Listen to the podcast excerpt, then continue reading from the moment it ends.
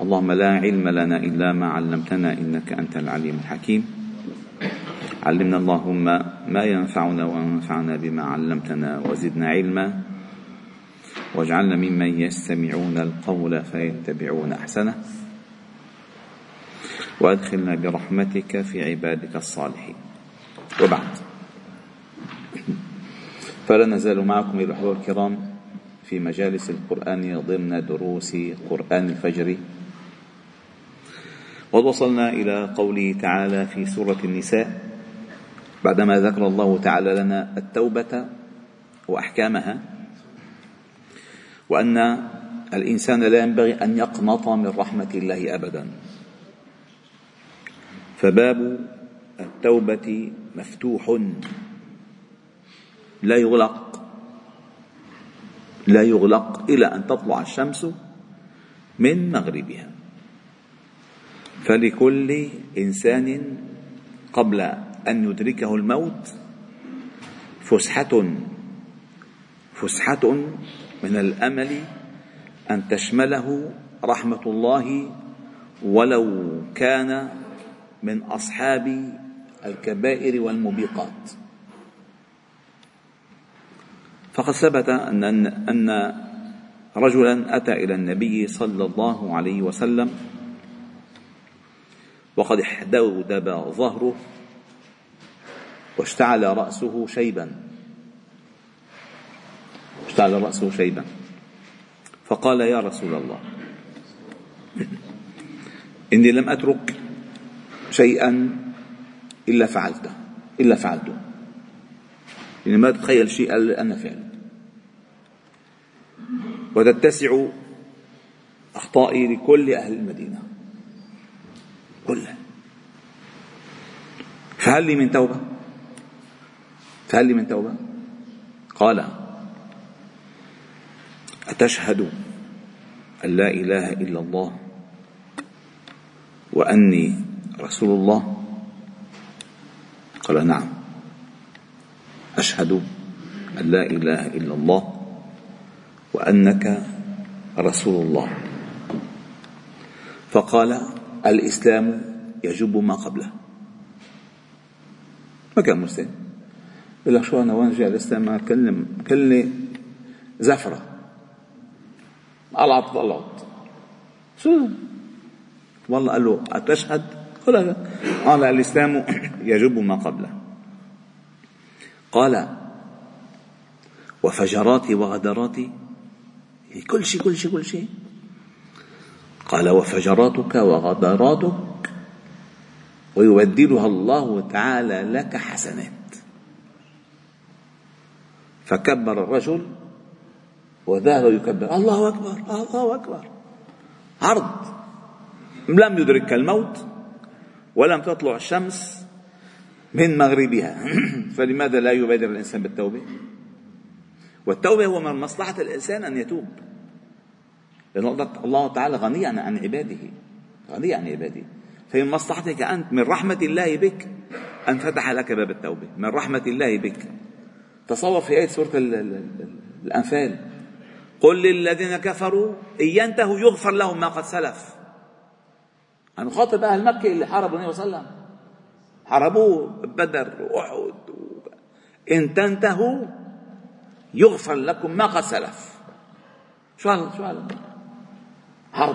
يغفر ما قد كل ما قد سلف لمن يظن أن خالد بن الوليد الذي كانت من أسباب هزيمة أحد هو وأكثر من أمعن قتلا في المسلمين هو يصبح سيفه سيف الله المسلول على أعداء الله. من يظن؟ أبو سفيان. كان رأس رأس التحريك والمؤامرة على المسلمين. قال من دخل بيت أبي سفيان فهو آمن. رحمة كبيرة. فالله تعالى عندما حدث عن التوبة رحمة بنا نحن. رحمة بنا. ولكن لها شروط كما ذكرنا أمس. شروطها الخمس مع الله وشرطها السادس مع العباد في رد حقوقهم. ثم الله تعالى قال يا أيها الذين آمنوا لا يحل لكم أن ترثوا النساء كرها. ولا تعضلوهن لتذهبوا ببعض ما آتيتموهن إلا أن يأتين بفاحشة مبينة. وعاشروهن بالمعروف فإن كرهتموهن فعسى أن تكرهوا شيئا ويجعل الله فيه خيرا كثيرا. هذه الآية مناسبتها هنا أنها تتحدث عن الإرث الإرث والذي كان معروفا في الجاهلية. وقد سبق أن ذكرت لكم أن النساء كن في عصر الجاهلية يورثن ولا يرثن. فكان إذا مات الرجل إذا مات الرجل وعنده نسوة يرثها يرث النسوة إما أبوه وإما أولياؤه من العصبات. اللي بتتأصل على الورثة بياخذوا بياخذوا النسوان مع التركة بياخذوا النسوان مع التركة فإن مات الولد أخذ الأب ابنة أبيه زوجة ابنه. وإن مات الأب أخذ الابن زوجة أبيه. بالورث. أخذ التركة فقال لا يحل لكم أن ترثوا النساء. هؤلاء النساء ليسوا سلعة. يورثن. إنما يرثن. فللنساء حقوق. وللرجال حقوق. وللذكر مثل حظ الأنثيين بالحقوق إن كانت أولاد. فإذا لكل لكل منهم ما اكتسب. ما اكتسب من المال ومن غيره. فقال لا يحل لكم أن ترثوا النساء كرها. هذا لا يصح لأن أخطر شيء في المجتمعات أيها الأحباب الكرام مثل ما المجتمع الغربي المرأة سلعة. المرأة ليس لها كيان. إلا إذا دخلت دخلت المصاري يعني إذا بدهم مثلا بدهم يروجوا ل صبابيط صبابيط بيلبسوها رجال بيمسكوها لمرة شو هذا؟ شو هذا؟ فصارت الإمرأة سلعة تشرب نسكافيه تكون هذا المرأة؟ شيء خطير شيء خطير. فالمرأة تحولت إلى سلعة الآن. وعندما تتحول المرأة إلى سلعة يعني هذا الناتج الذي يكون من الإمرأة أبناء وبنات سيكونون على غير الصراط المستقيم. حتما. حتما. أنا أذكر منذ زمن بعيد كان قدام المسجد في بانويات لوحات كبيرة. فأجا أجا واحد حط صورة نساء شبه عاريات شبه عاريات. فالمهم تحركنا لأن مثل ما سمعتوا ما سمعتوا آه، آه، رئيس أمريكا بايدن عم ذكرنا بالحديث من رأى منكم منكرا فليغيروا بيده. هو أكبر منكر هو أصلا. هو أكبر منكر. فالمهم فغيرنا المنكر بأيدينا فأجى الزلمة واحتج. ف يعني بصدر رحب سألته قلت له هذه الامرأة بتعرفي اللي حاطة على البانو؟ قال لي لا قلت له كان بركة منها سامحة إنه تحطها؟ قال لي لا قلت له لا قلت له مثلا بترضى تكون أمك هيدي المرأة؟ قال لي لا قلت له بترضى تكون أختك؟ قال لي لا بترضى تكون مرتك؟ قال لي لا بترضى تكون بنتك؟ قال لي لا قلت له خدت اذن اللي حطيتها؟ قال لي لا قلت له ما بيجوز تحطها شلنا هذا بأي حاجة بتحطها أنت؟ شو المرأة سلعة؟ شو المرأة سلعة؟ ما بيجوز وثم بعد ذلك المرأة الحاضنة لتربية الرجال. منا فقاسة لأضلال الناس. ما بيجوز تحويل الامرأة لذلك. ما بيجوز أبدا. فقال لا يحل لكم أن ترثوا النساء كرها ولا تعضلوهن.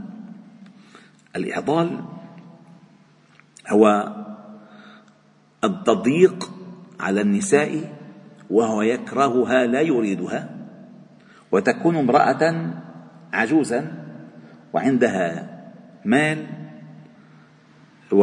ولها مال عليه من مهرها فلا يريد أن يطلقها حتى لا يدفع لها مهرها فيمسكها عندها عنده حتى لا يطلقها لاش؟ ولا يتركها تتزوج غيره لا بيطلقها ولا بيعطيها مالا. هذا اسمه الإعضال. اسمه الإعضال. ولا تعضلوهن لتذهبوا ببعض ما آتيتموهن أي من المهور إلا أن يأتين بفاحشة مبينة أي يوجب طلاقها. فإما أن تبريه فإذا كانت ناجزا أو أو عملت أعمال فاحشة فله أن يطلقها ولا ويحرمها مهرها كله. شو بده يعطيها؟ هذا له. فقال إلا أن يأتين بفاحشة مبينة. مبينة يعني ظاهرة ما أنه افترى عليها. وعاشروهن بالمعروف. والمعاشرة بالمعروف هي فعل ما ينبغي دينا مع المسلم والمسلمة. والعشرة أيها الأحباب الكرام لا تكون إلا من نفوس طيبة. صدقونها. يعني ما في دورات بتعلم أنه هيك عمل مع المرأة هذا تمثيل. النفوس الطيبة يعني عرفوا لهذا الإنسان على الله عز وجل على رحمته وعلى عقابه. وكيف الله تعالى أحسن إليه عندها يحسن إلى الناس. لذلك عندما نصح قوم قارون قارون ماذا قالوا له؟ وأحسن كما أحسن الله إليك. طيب ما أنت فيه؟ كم أنت فيه من الخير؟ فليخرج هذا الخير منك إلى غيرك. ولا تأتي إلى الناس إلا ما يحب إلا ما تحب أن يأتي الناس به إليك. افعل مع الناس ما يحبه ما تحب أن يفعله معك. أتحب أن يفعل مع ابنتك هكذا أو مع أختك هكذا؟ إذا لا تفعل مع نساء الناس إلا كل خير. الإحسان. والمعاشرة بالمعروف أي بالمعروف أي بالطاعة. أي بالطاعة. أما امرأة مثلا لا تصلي لا تصوم لا تتحجب لا لا لا لا وفيلتي لا أنا الله وصاني فيها بالمعروف. بيروح بوسطها على الحفلة؟ بيروح بيجيبها من الحفلة؟ بياخذها بوقت قال ليش؟ هذا منه معاشرة معروف. هذا منه معاشرة هذه أنت سريلانكي عندها للمرأة. أنت لست رجلا. هذا المعروف غير المعروف.